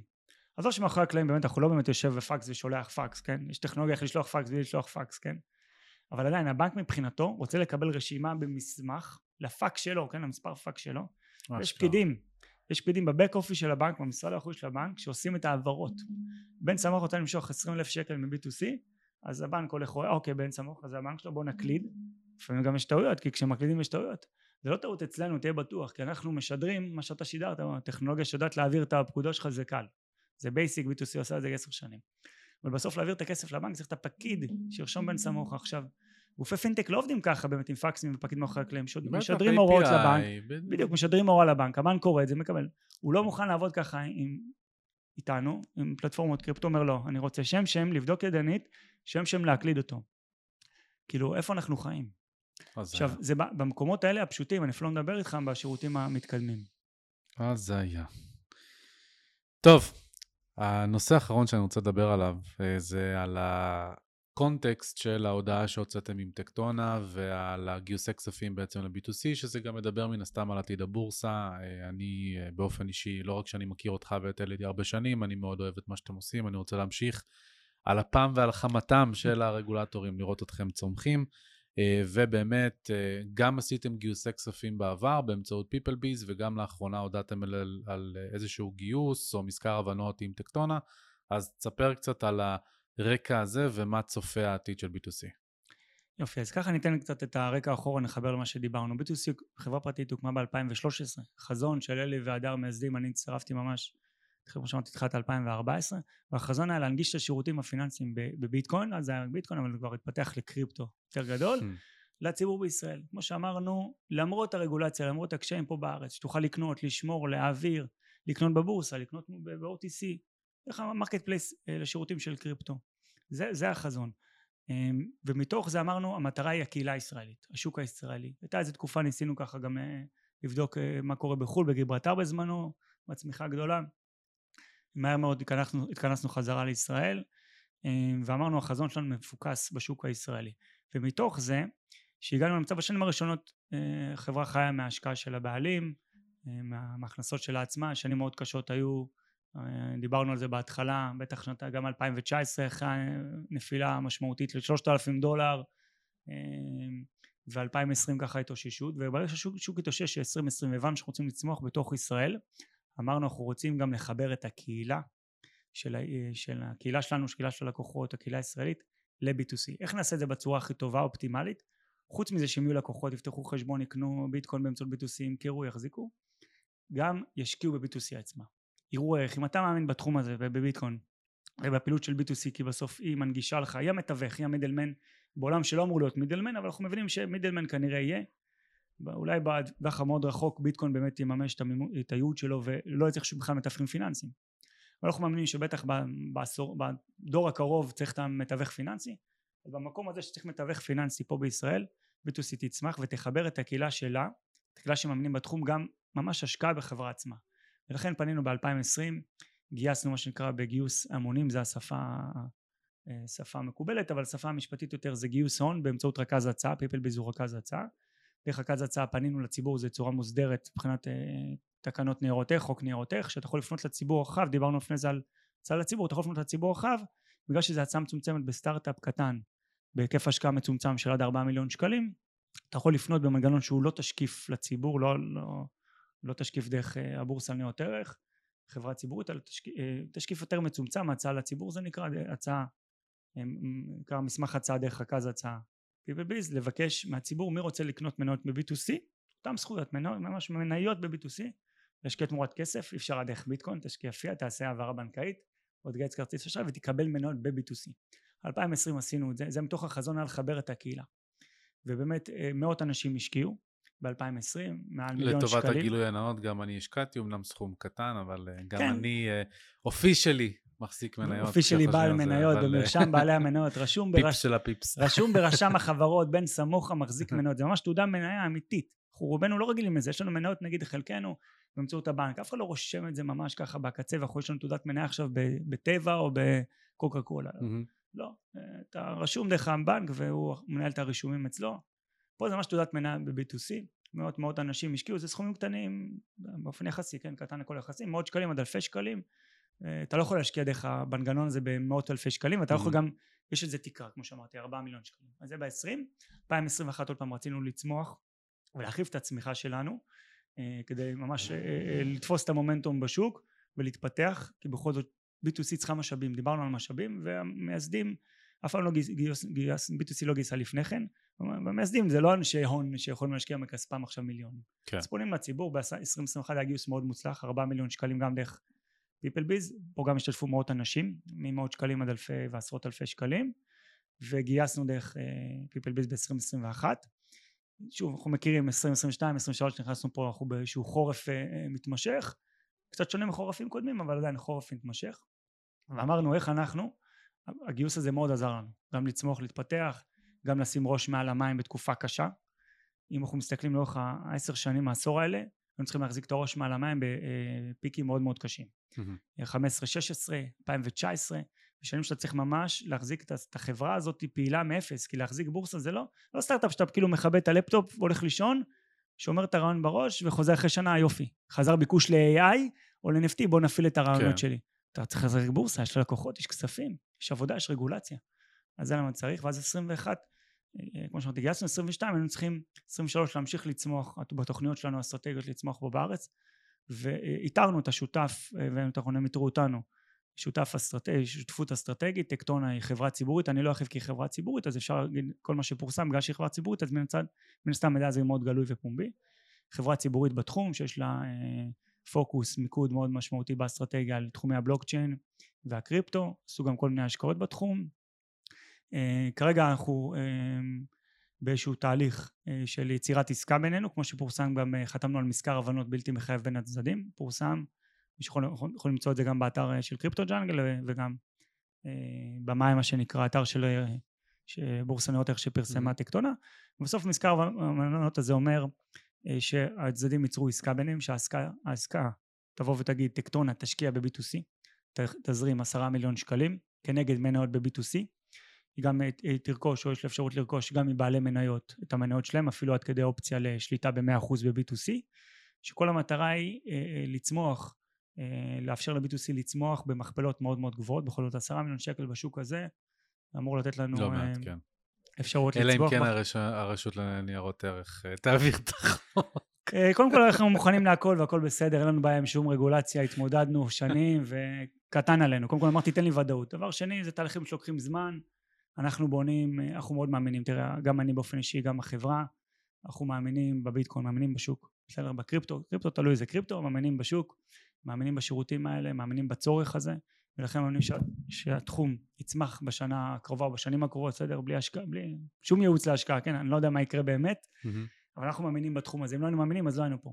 ולכן אנחנו אה, דוגלים בשיתוף פעולה אסטרטגי כזה, שיכניס אה, סכום משמעותי לחברה, וחיבור שהוא אסטרטגי בין שותף שמאמין בתחום עם יכולות, חברה ציבורית, גם שקיפות לציבור זה עוד אה, אלמנט שאנחנו מאוד מאמינים בו של שקיפות אה, וממשל תאגידי כמו שצריך וסדר רגולציה היו לאורך השנים הצעות, אני לא אציין פה שמות, איזה גורמים בתעשייה שנפלטו מהתעשייה או שחלקם עדיין בצורה כזו או אחרת בתעשיית הקריפטו נתנו הצעות מאוד משמעותיות לאלי והדר לרכוש את B2C או להשקיע B2C ומה שנקרא סורבו בנימוס כי זה לא היה אה, חיבור, חיבור. אה, שיכול לסמוך עליו, זה, לא, זה חתונה קתולית. כשאתה מתחתן אתה בודק טוב טוב את הכלה ואת החתן, אה, זה המלצה לכולם. אז זה ככה בגדול, ואנחנו עדיין בתהליך של יצירת העסקה, כי רק חתמנו על מזכר הבנות בלתי מחייב, והוא פורסם כי זו חברה ציבורית וצריך לפרסם את המידע, והכל גם גלוי כמו שאמרתי ברשת, ואני מאוד מאמין בזה, וזה אוטוטו בעזרת השם אמור לקרות, כמו שפורסם, זה כאילו אין, אין איזה שינוי משמעותי שאפשר מדהים. לציין פה. נאחל איתו אה, מלא בהצלחה, ובלי קשר נאחל לך ולביטוסי מלא בהצלחה. באמת, אני רוצה לראות את... יש מקום לכולם מן הסתם, אני רוצה שכל התעשייה הישראלית תמשיך לצמוח, בגלל זה גם אנחנו עושים את מה שאנחנו עושים בקריפטו ג'אנגל, אה, למרות הקשיים והחורף שמן הסתם פוגעים גם בנו וגם לנו היו את הרכבות הרים שלנו, אז זה גם הזדמנות מצוינת להגיד תודה לצופים, למאזינים שממשיכים להיות איתנו ולשתף אה, וכדומה. דברים שאתה רוצה להגיד לסיום? כן, קודם כל אה, תודה על ההזמנה, אני גם צופה ומאזין הדוק, והתוכן שאתה מביא לקהילה והערך שאתה וקריפטו ג'אנגל אה, והרבה אנשים שמשקיעים פה אה, מהזמן שלהם לא מבינים עד כמה, לא כולם בקהילה ובמדינה מבינים עד כמה באמת יש פה ציונות ופילנטרופיה שאתה משקיע, גם אתה וגם אחרים, למען הקהילה, לחנך, להסביר, לשמור על אנשים, על הכספים שלהם, להציג להם את האלטרנטיבות שיש מבחינת עולם ההשקעה ועולם הפיננסים גם לא זאת אומרת להשקיע דה פקטו בביטקוין אלא לדעת, ללמוד, להבין שיש אלטרנטיבות, לשאול את השאלות הנכונות למה הכסף, איך, מה זה כסף, איך זה כסף, איך עובר כסף, האם אני רוצה לסמוך על הבנק, לא רוצה לסמוך על הגוף הזה, כן על זה, לתת עצמאות מה שנקרא פיננסית כי בסוף הביטקוין מטרה שלו לתת לנו עצמאות פיננסית, לדלג על מתווכים, אה, להיות אחראים לעצמנו. אה, לתת לך את האופציה. לתת לך את האופציה, כן. את החופש. את החופש לבחור בעצמך. אז אני מאוד שמח על זה, גם B2C, כאילו זה חלק מהאידיאולוגיה, להנגיש לציבור את התחום הזה. האמנת בביטקוין, אז אתה יכול לקנות ב-B2C ואתה לא רוצה לשמור ב-B2C כי אתה יודע, למדת אצל בן סמוך, המשוך אותו אליך לארנק, תעשה מה שאתה רוצה, כמובן על פי חוק, ואנחנו רק המתווכים בדרך למעשה להנגיש את המידע הזה, להפיץ את הבשורה של הביטקוין והקריפטו, ושמח שיש גם אותך, ובכלל את המאזינים שעוד עוקבים. אה, בכל זאת חשוב שנשמר את הקהילה הישראלית, את השוק הישראלי, את התעשייה הישראלית, אין סיבה שמפה כולם יזלגו וימשיכו לזלוג כי כבר זה קורה, לחו"ל, לקפריסין, לגיברלטר, למלטה, לפורטוגל, הרבה אנחנו יודעים שהולכים לפורטוגל, גם לגלוש, כן. גם מיסים, ומפה אני גם קורא לרגולטורים, בסדר? תהיו אחראים, גם אם זה לא בפינה, בגבולות גזרה הקטנים שלך, על התפקיד שלך, שים לב מה קורה מסביב, אה, כמה עוצמה וחשיבות יש, איך אנחנו משכללים את התחרות לציבור, איך מנגישים לו את המידע, איך אנחנו גם שומרים עליו. אה, בסוף כולנו למען אה, המדינה והכלכלה. לגמרי. Well said. תודה רבה רון. תודה לך. אם אהבתם את הפרק אני רוצה להזכיר לכם לדרג אותנו באפליקציות השונות על מנת שנוכל להגיע לכמה שיותר אנשים, זה עוזר לנו, אז תקדישו את זה חצי דקה ותעשו זאת. תודה, ונתראה בפרק הבא.